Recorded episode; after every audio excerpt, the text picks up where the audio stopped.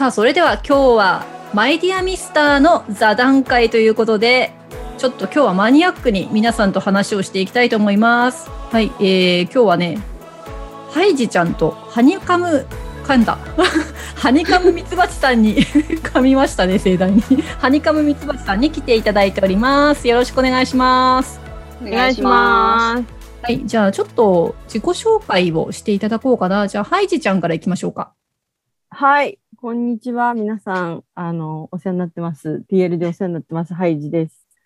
と、簡単に自己紹介ということで、えっと、私はまあ娘が2人いて、1人は大学2年生と高校1年生の、えっと、あの、お嬢たちで、えー普通のおばさんです。えっと普通の 普通のおばさんです。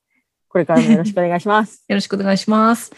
じゃあ、えっ、と、ハニカムミツバチさん、えー、みっちゃんとお呼びしますけれども、自己紹介よろしくお願いします。はーい。えっ、と、ハニカムミツバチで長い名前なので皆さんにはみっちゃんと呼んでいただいてます。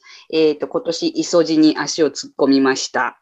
で、息子は大学1年生の息子が1人と、えっ、と、同じくカンドラ好きな夫といつもまあ3人で割と共有してみたりして話してはいるんですけども、今回、マイディアミスター見るってなった時に、なんで見るようになったかっていうと、まず、ミセンをその前に見てて、うん。ミセンと同じスタッフだっていうのは聞いてたんですけど、その前、ずっと前に、え、みっちゃんマイディアミスター見てないの？みたいな感じで、こう、カンドラ仲間にみんなに言われてて、頼むから見てっていうのはみんなに言われてたので、あ、ミセン見たし、じゃあ同じスタッフさんの使っ作ってるものなら絶対いいなと思って、今回見たのがきっかけですかね。ただ、見ろ見ろって言った人たちも、最初はね、めっちゃ暗いからもう我慢してみて、みたいな感じで、そんなに？って思いながら見てました。で、本当にそんなにだなって思いながら、確かに。そう、そんな見方をしての、はぁっていう、うん。見てよかったっていうねえ、そうですよね。はい、ありがとうございます。ですかね。はい。私の自己紹介はいらないかな？一応この、ね、ポッドキャスト、カンドラの森をやっている、えーゆりでございます。よろしくお願いいたします。今日はね、あの、マイディアミスター特集の第3回に多分当たりますので、あの、その前にね、2回いろいろ、あの、皆さんからのね、アンケートをご紹介したりしてますので、ちょっと違った視点でいきたいと思っています。で、まあ何にしようかなと思ったんですけど、あの、マイディアミスターのね、あの、華麗なる名脇役の皆さん、サブキャラ特集でいきたいと思います。はい、よろしくおお願いします。お願いします。はい、お願いします。まあね、本当にあの、いろんな人がいたわけですけれども、まあ主役の二人もね、すごい素敵だったんですけど、まあとにかくね、あの、脇役の皆さんがもう立ちすぎてて、本そ当うそうにそうそうそう。全員、全員ね、全員。うんもう全員ね、印象深かったっていうのがもうこのマイディアミスターだったと思うんですけど、なのでね、あの、その名脇役の中からちょっと誰か一人を選ぶとしたら、これも結構ね、一人選ぶの大変だと思うんですけど、では、じゃあ、ハイジちゃんに聞いてみましょうか。はい。マイディアミスターの中で、脇役さんの中で誰が一番気になりますか？いや、一番気になっていたのは、あの、お坊さんですね。あの、あの町、はい、フゲ、フゲですよね。はいはいはい。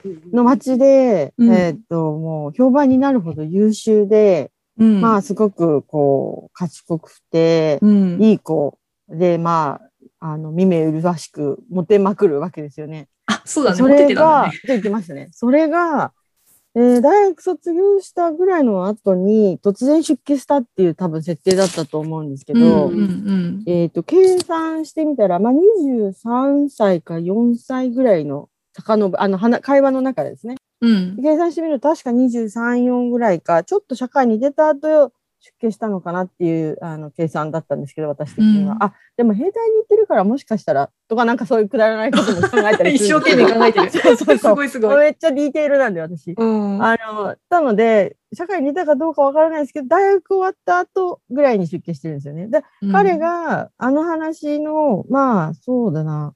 まあ、ちょいちょい最初から出てくるんですけど、後半ちょっと重く出てくる。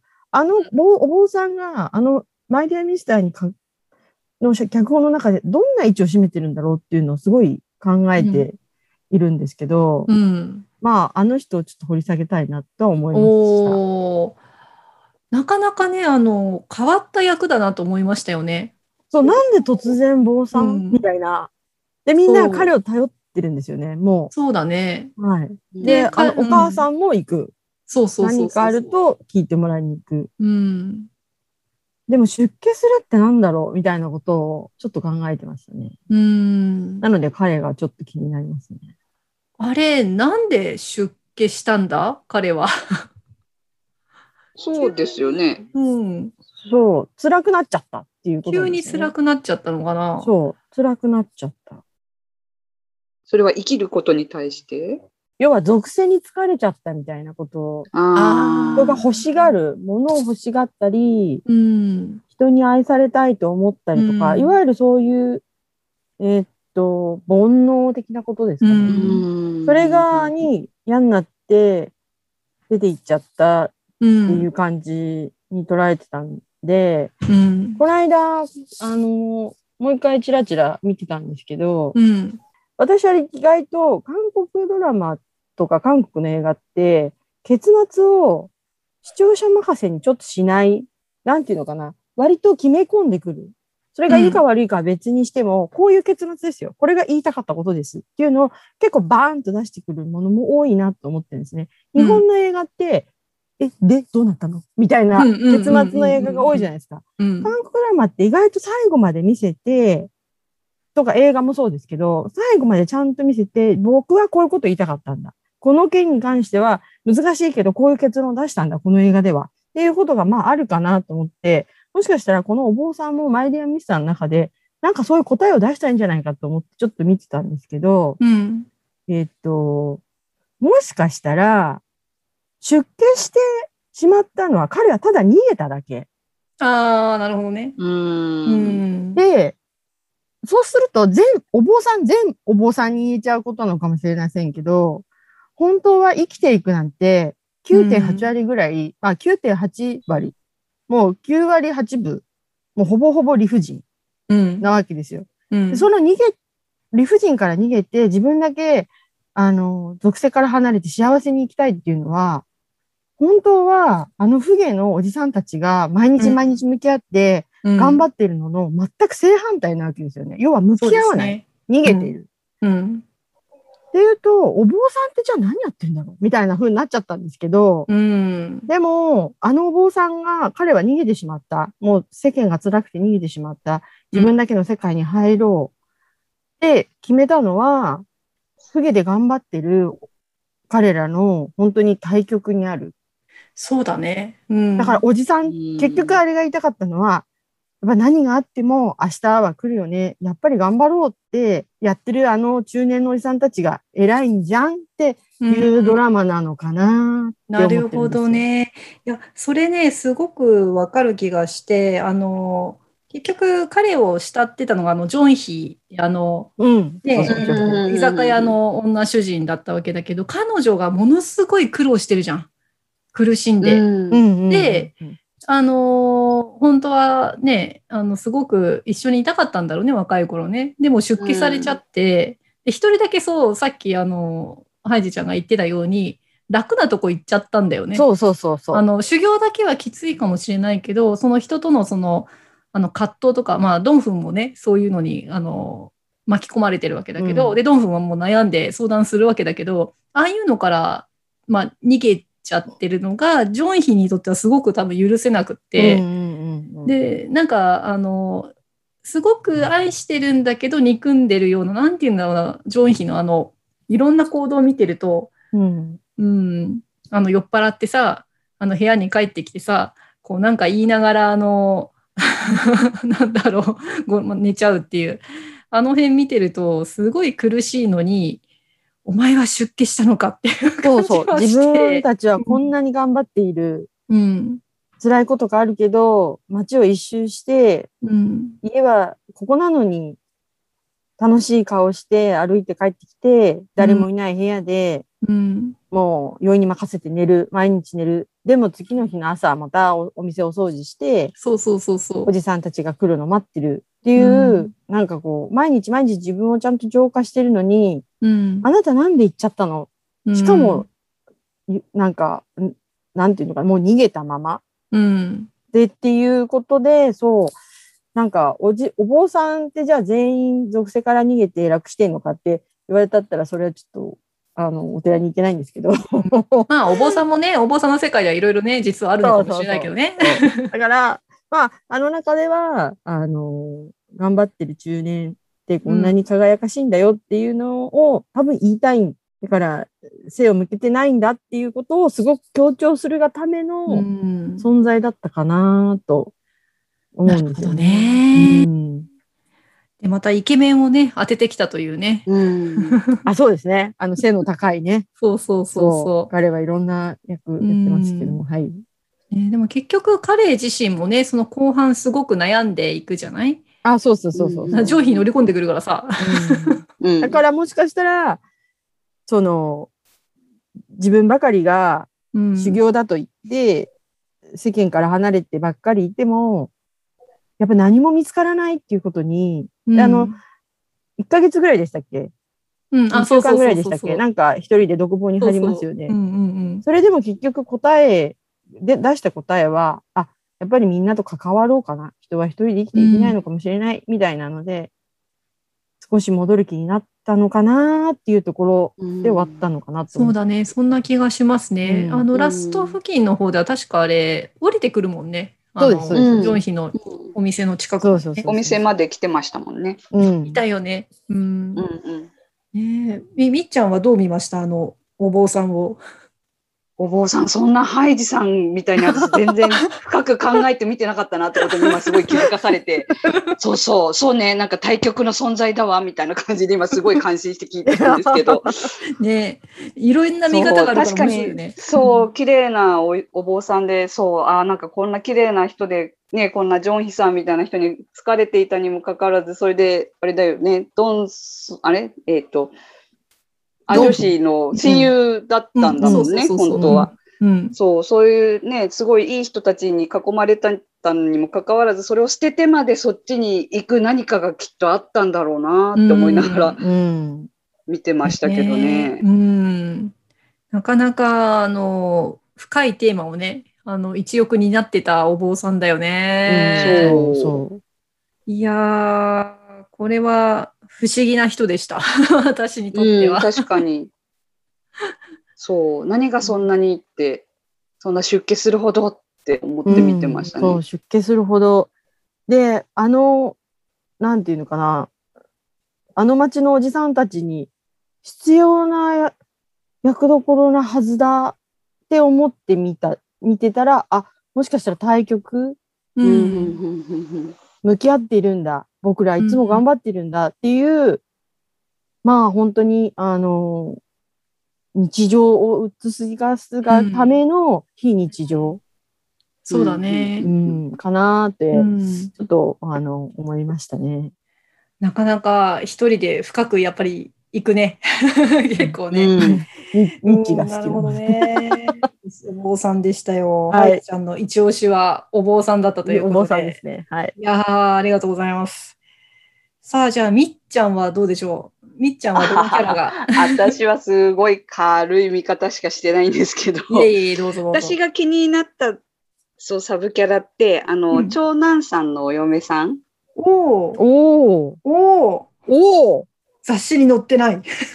そう乗ってないぐらいのね、なんか脇のキャラなんですけど、うん。いや、なんかいつも、そう、お母さんのところっていうか、みんなで集まるときって、必ず彼女、ね、必ずお母さんのことサポートして、でも、お姉さん自身も言ってたけど、その次男のお嫁さんの方をお母さんはすごい気にかけてるっていうのを分かってる上でも、ちゃんとお手伝いに行ってあげたりとか、うん。そう、ちゃんと、そう、分かってるのに、でもいや、だからといって、こう、なんだろう、ふてくされてる態度っていうわけでもなく、本当に心から多分お母さんを心配してあげて、こう、手伝いしてあげたりとか、まあ自分の旦那さんもあんな大変、なんかひどいことになっちゃってても、実はちゃんと、ね、そういうお母さんのところにそんななっちゃったら、だって絶対お母さんのとこなんか行かなくたっていいぐらいな感じなのに、ちゃんと行ってお手伝いしてあげたりとか、うん。そう、要所要所でちゃんとササポートしてあげてる。で、いて、うんこう、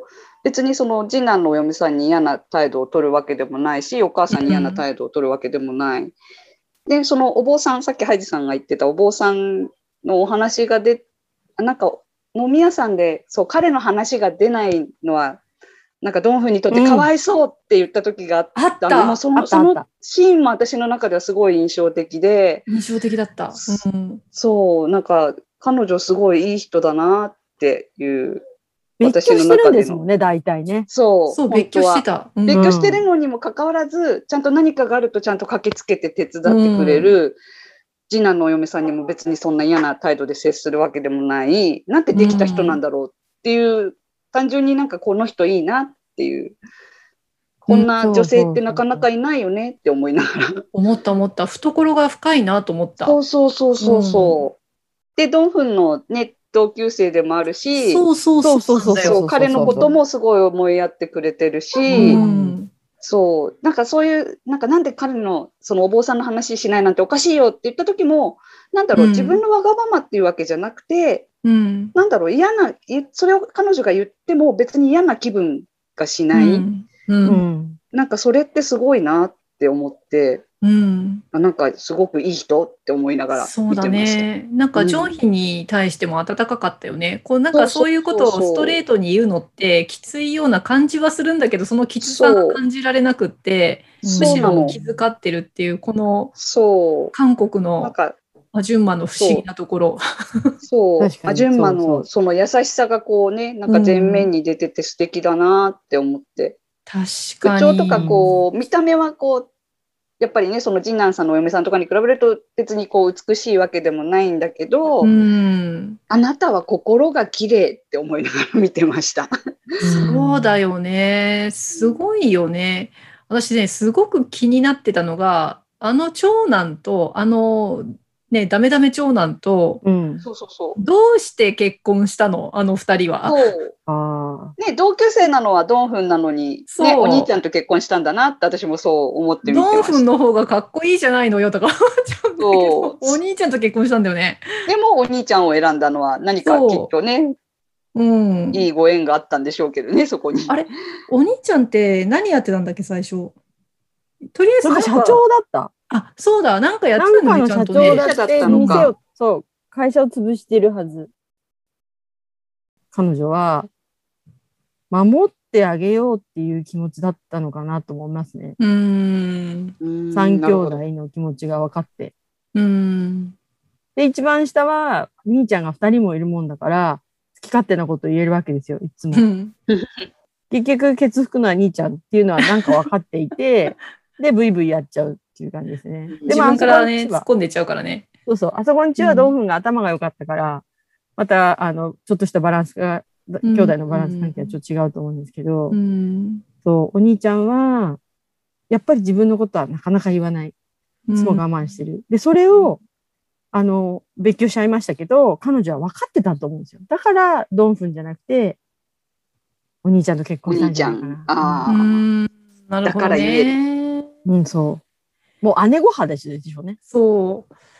いや、最初あの、別居した理由は、まあ、旦那が不甲斐ないからだって思っていたんだけど、そうそう、あの、ハイジちゃんの言うように、あの、すごく守ってあげようとしてたんだなっていうのがあって、だから、あえて、あえて別居を選んだんだなって。それ、あの、長男が、やっぱり長男って、あの、韓国の人たちの長男って、すごく、すごい。あの、責任感があって、うん家族をうまくまとめようとするんだけど、結局、あの、長男さんは、まあ、あの、何をやっても空回りしてうまくいかないわけですよ。うんうんうんどうしてもね。で、それってやっぱり長男の、なんだろう、保険に関わるっていうか、情けないわけだよね。うんで、多分そういう時って、あの、奥さん、つあの結構気の強い奥さんだったり、できる奥さんが一緒にいると、多分逆に、例えば DV になっちゃったりとか、あの、なんかそういうあまり良くない状況になると思うんだよね。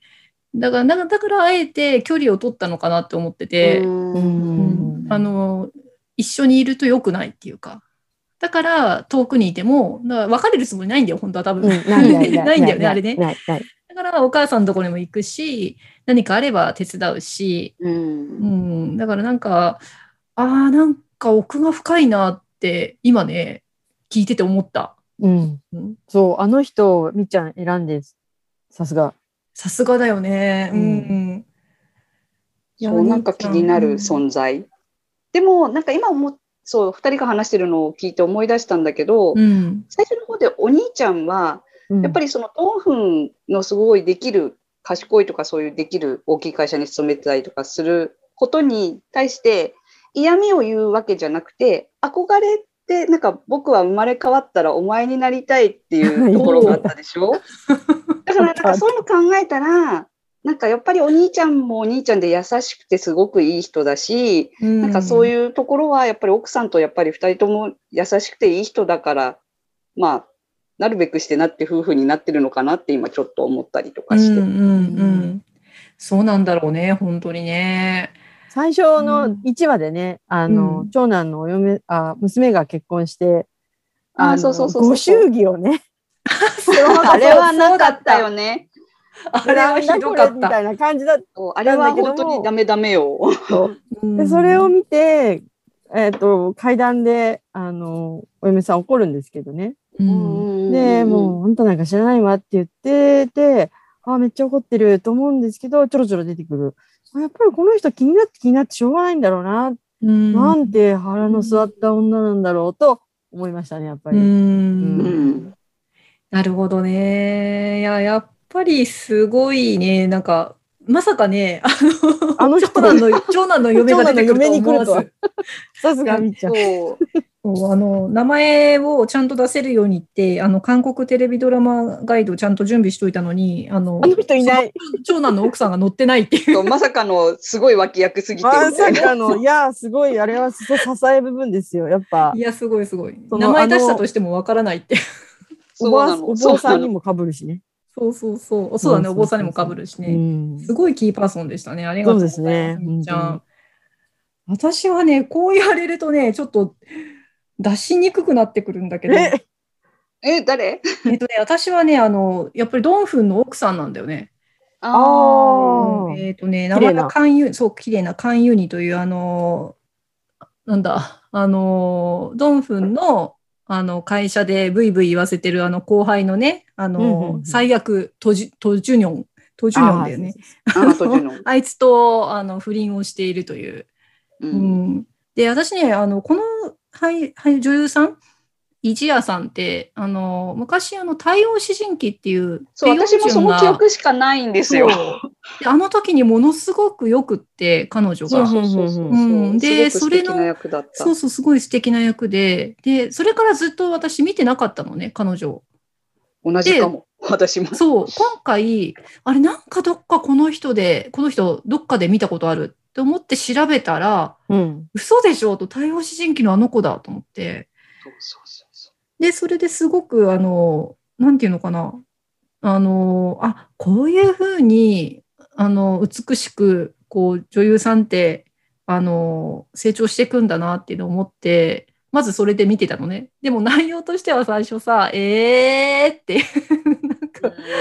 あんないい旦那がいるのにどうして？みたいな。なんでこんな、そうよ、あ。の、ね、いやー、キム・ヨンミンさん、俳優さんとしては好きですけど、このトジュニョン役は、トジュニョンとしては非常にあの、なんていうか、ダメダメ男だったので、最後まで救いがないっていうか、うん。改心することもなく、あのね、で、それが、あの、途中からこう、分かっていくじゃない？彼女が、自分が付き合ってるお、ね、男が、あの、クソダメな男で、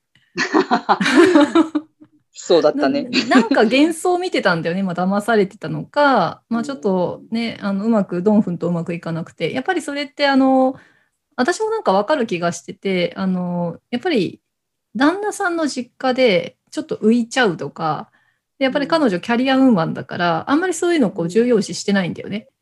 うんでで自分もそういう私自身もねそういうところがあってでなんかこれ重いよなってこの家族だったら自分行きたくないと思うだろうなっていうのが なんとなくねうん彼女にこうちょっと自分もオーバーラップしててでもわ私も結婚してからもう結構経つんだけど20、20年もいかないのかも。あ、でも20年経ったんだ。そう。で、やっぱりその、実家の、あの、親戚たちのね、そのつながりとか、なんだろう、人と、人のつながりの良さっていうのかな。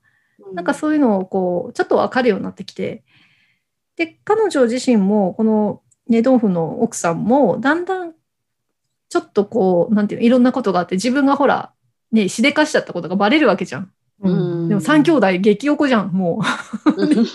だけど、だけど、彼女のことも尊重するんだよね、あの家族。うんあの、なじるとかじゃなくってさ。あれがすごいなと思って。で、そしてその、なんか受け入れてもらえたっていうのを彼女もちょっと感じて、その中にちょっとずつ入っていくっていうところがう、んすごくなんかね、あの、良かったな、良かったかなっていうか、うん、あの、やっぱりそうやって仕事をね、すごくバリバリとこなしてる女性で、私はそういうのいらないって言っても人とのつながりから離れられないっていうか、うん。うん。それが言いたいのかな、やっぱり。そう、と思っていて、うん。で、やっぱり、まあそういうのって、なんていうのかな、普遍的なテーマで、まあ、うん。ありあ、あなんかあるあるなね、シチュエーションなんだけど、なんかね、すごくね、あの、周りがいい人ばっかだから、ほら、うん。あの、主にもね、あの、長男の奥さんもね、さっき出てた、ううん。ん、なんかみんなすごくいい人たちだから、すごくね、この彼女の立場に立つと癒されてって、あんなね、ひどいことどんふうにしたのに、みんな結局受け入れていくっていうか、うん、ん。あの町に入り込めない、まあ、あの、ちょっと都会から来たみたいなイメージ。であんな感じで綺麗で頭も良くて、そうそうそうで、そう。大人になってから弁護士になれるっていう力もあるけども、あの、まあ言うてみれば、不芸の町出身じゃない人にとっては、まあ、非常に排他的とも言えるぐらいそううん濃ゆい。そこに、ちょっと都会的な人が、まあ、嫁いできたとしたら、うんやっぱり入れないし、そう、そうなの。で、ドンフンに言うセリフがあるんですよね。あの、なんかの時に、私が、これからご飯だけどって言ったら、今自分家族とご飯食べてるからと。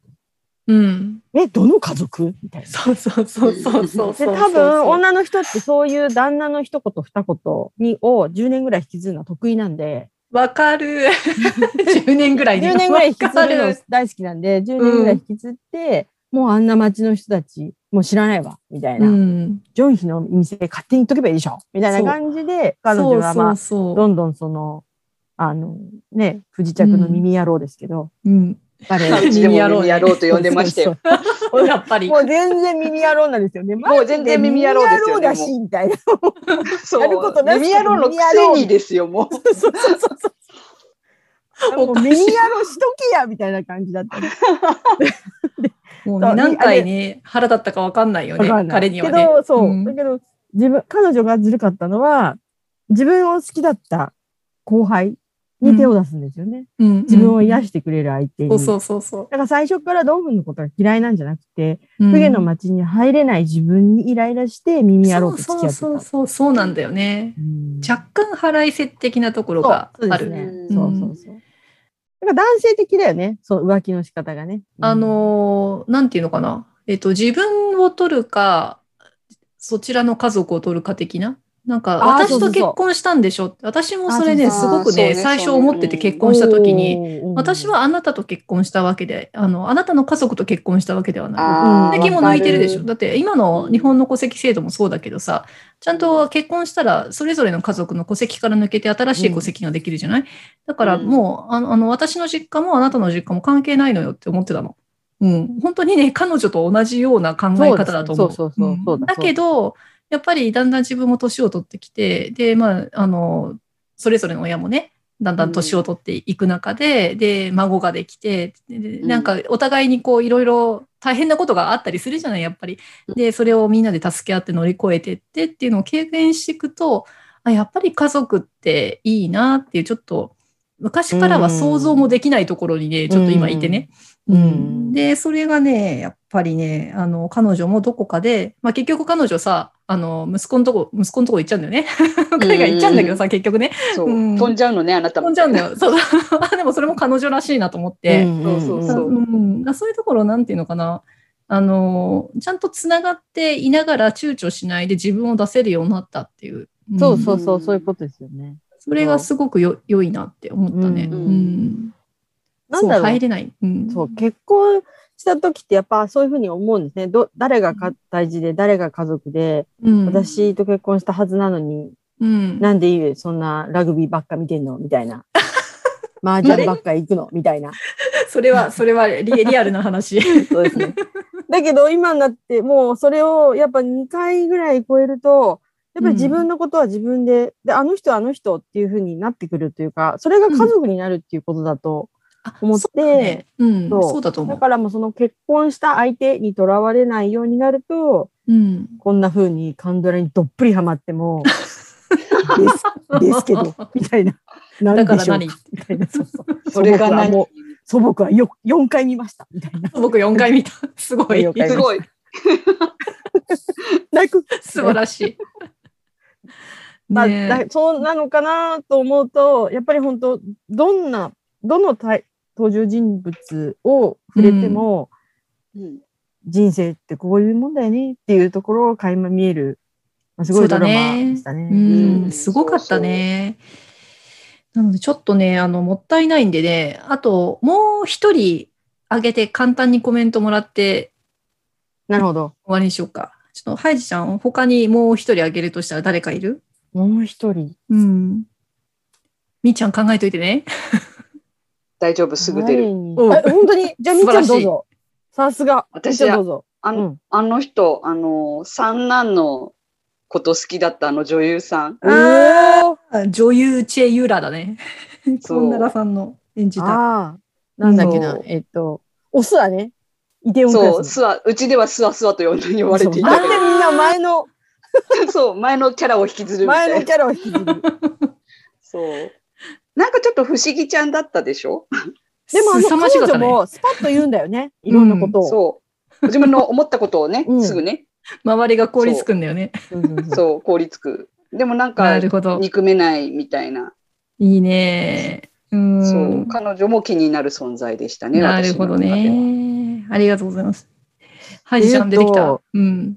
気になってたのは、うーん、みんな好きなんだけど、やっぱり一番好きだったのは、やっぱり女、お母さ。うんん。あーお母さんねそうあの、ね、あの、いろんなお母さんいますけど、うちのお母さんちょっと変わっていて、うん。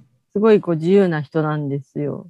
うん。で、まあ三兄、三人女だったっていうこともあって、まあすごい自由な人自由に生きてて、私たちも、あの、三人、え？みたいなことを結構子供の時やったんですけど、うん。それと全然対極にいて、だから私にとってすごいそれお羨ましいお母さんで。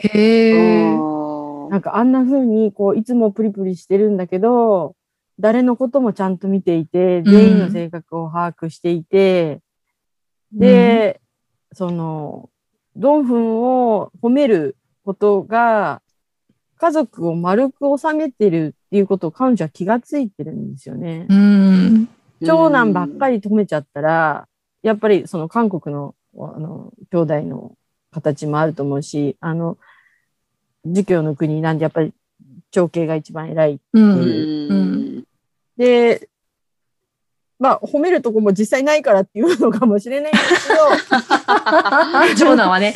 ど、そうドンフンをもう一番気にかけてて、上も下も、どうせ女はいつもドンフンばっかりみたいな。でもそれが、丸く収まる、あの、方法なのか、形なのかっていうのを彼女は分かっていたのかなと思って、あんな風にこう、先回りするお母さん、すごいなって思うんですよね。うん。なるほど。オンマ来ましたね。そう。やっぱりそううん。ほん。まね。素晴らしいね、オンマでしたよね。うん。あん。な風なお母さん。に懐深くなれるもん。なのかなと、お嫁さん。を心配して。うん。なんかすごい恩恩魔を徹してる感じだよね。そうそうそう。韓国の恩魔をね。うん今を徹してる感じですね。で、そうそうんなんか王道ですけど、やっぱりあのお母さんうんも、あのドラマにはなきゃいけない。ね、うん。こう、ドゥシムさん。うん。椿にも出てたよね。椿の花そう、咲。あ椿でもまたいいお母さんでうんね、あの、うんあれも良かったよねそれもいいお母さんだった。その典型的な韓国のその、ね、やっぱり子供を愛しすぎちゃうお母さんっていうかね。うん。で、常になんかあんまり思ってる。あ、そうそうそう。そうそうそう。そして常にあまり笑わないっていう。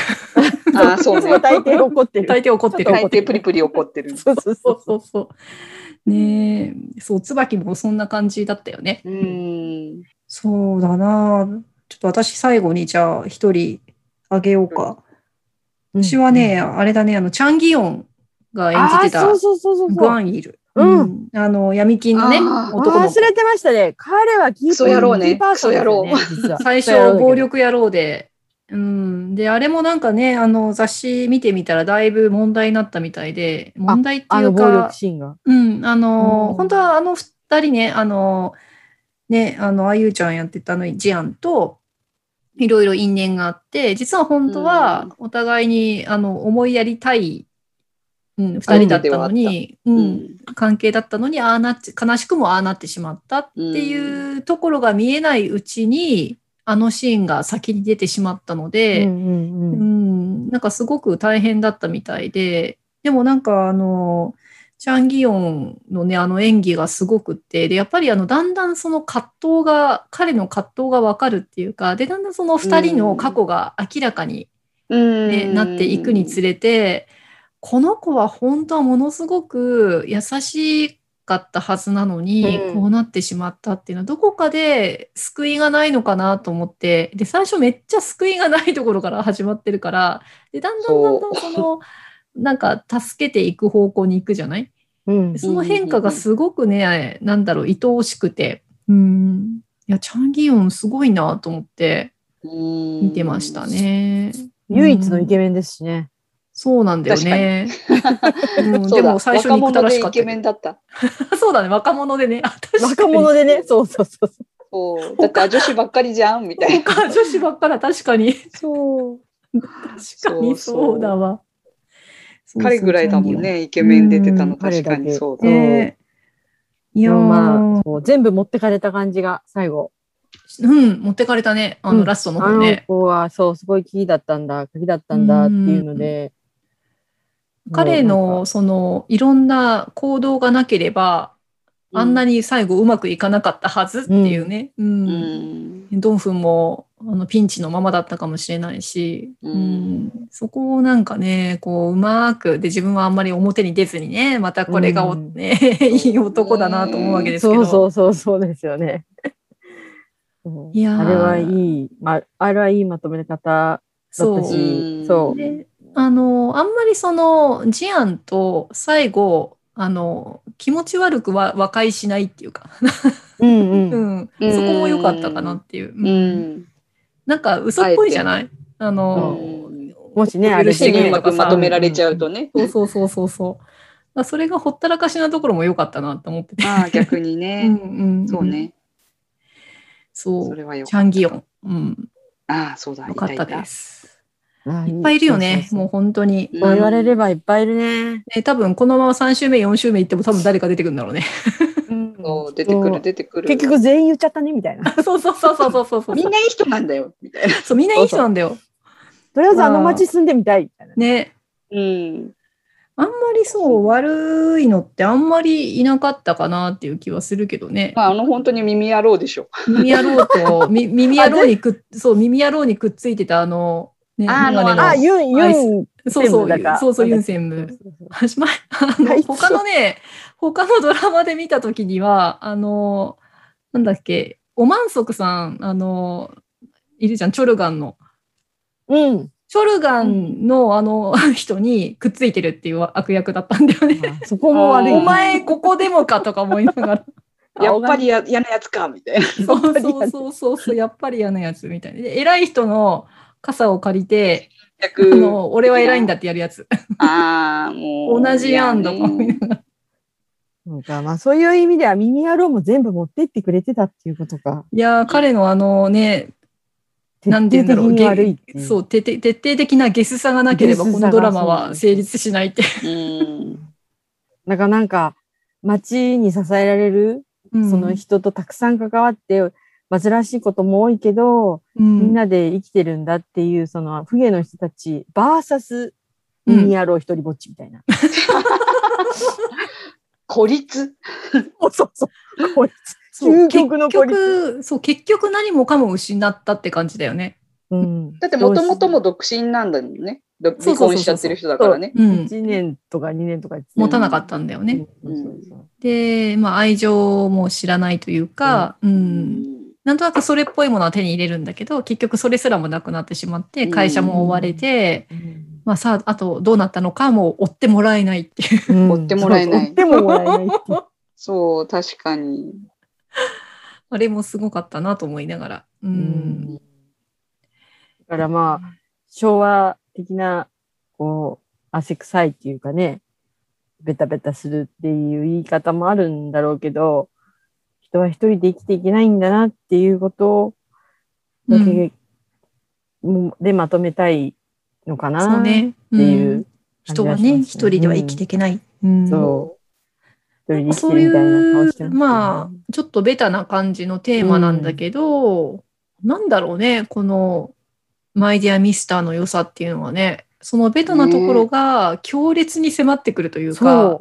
うん、もしかしたら綺麗事なのかもしれないし、うん、とも思わせるんだけども、あのグッとくる感じは、うん、本当はね。私たち昭和が好きだったのかな、うん、どうなの昭和が好きだったっていうよりね、なんかいろんな方向に振り切れちゃってて、このドラマ。ああの、マイナスな方向なんだけど、その振り切れっぷりがすごかったなと思ってて、あの、まあ、三兄弟のどん底系 もそうだし、ジアンの、ジアンとね、あの、うん。チャンギョン演じた、ううんん、あの子もそうだし、いろん、そうだね、あの、女優の チェユラもそうだし、あーそうそうね。あ、めっちゃ大根役者でね。そうそうそう。そう。で、ジョンヒさんもそうだけど、あの、振り切れっぷりがすごいなっていうのはね、うんで、そこからの再生っていうか、まあ、再生してるのかどうかってなるんだけど、そこから前へ向いていくっていう、うんその振り切れっぷりがすごかったなって。ジアンなんてさ、最初の2、3話でさ、これどうやって最後持ってくんだろうと思わなかった、うんあれ。そう、うんあまりにもひどくてこの子どんだけっていうね。そ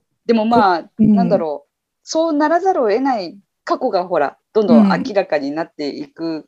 につれて、ああ、なんか彼女はまあそうなるしかなかったんだなっていう。うんうんねえこの救いのないドラマを、なんていうのかな、救いのない状況をね、どう持っていくんだろうって言ったら、もうね、後半は涙が 止まらなくなるところも止まりませんみたいな。多くて、特に最終回なんかはね、すごいなーっていう、うん、ドラマでしたよね。靴がね、うん、あもうあの靴を寒いソウルのうん、雪の上にいるわけじゃないのに、こんなに寒いっていうのが、あの靴を映すことですごいこうんう、、ガッと迫ってきて、うん、なんたることみたいなうん。感じにもなりましたよね。うねえ。ん。あの、ありえないあの部屋。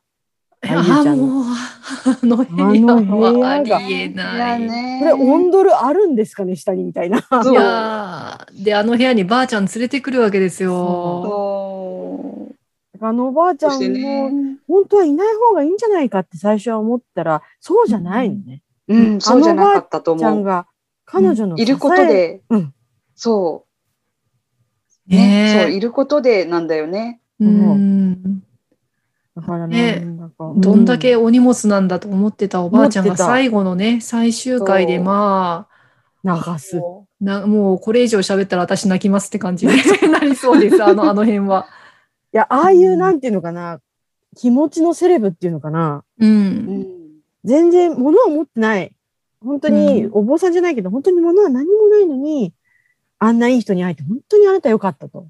ね、ご縁だよね、みたいなこと言ってたよね。すごいそう、すごいな、うんみたいなね。で、あの、なんだっけ、あの、月のさ、出てるあの、ところ見に行ってさ、あれ、あれ、あの場面だったっけあの、ドンフンが見つけて、で、なんだろうと思って中見見たら、おばあちゃんだったっていう。で、おばあちゃんの顔がさ、あの、愛らしい顔。そう。ああの、くらまれてこんなになってそうそうそう、くるまれてさ、可愛かった。超可愛いの、あのおばあちゃんが。あのおばあちゃんが可愛いって思えるあの描写、うんうんうん誰も傷つけてないんだよね。そう、うんちゃんと正しく見せて、うんうん。障障害者の人をああいうふうに表現しても、誰も実は傷つかないのに、うん日本ではできないっていうところが。そう。うん、そうそうそう。あのおばあちゃんも、き気高いっていうのかな？そう、うん気高い。。そうね、気高い。感じが、ああ、もう全然人として失うものなんかないんだってね思わせるところがあ強いなと思って。ん。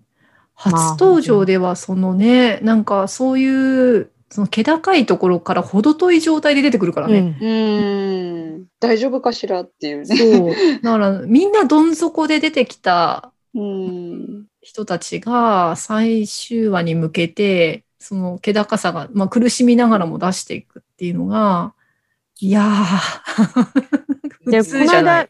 見返したときにうん、初めて、あ、そうじゃんって思ったのは、よくカンドラあるあるで、4話、うん5話まで我慢っていうのがありますよね。あるね。エンジン、うんエンジンかかるまで。うんところが、もう2話で大体の事件は済んでるんですよ。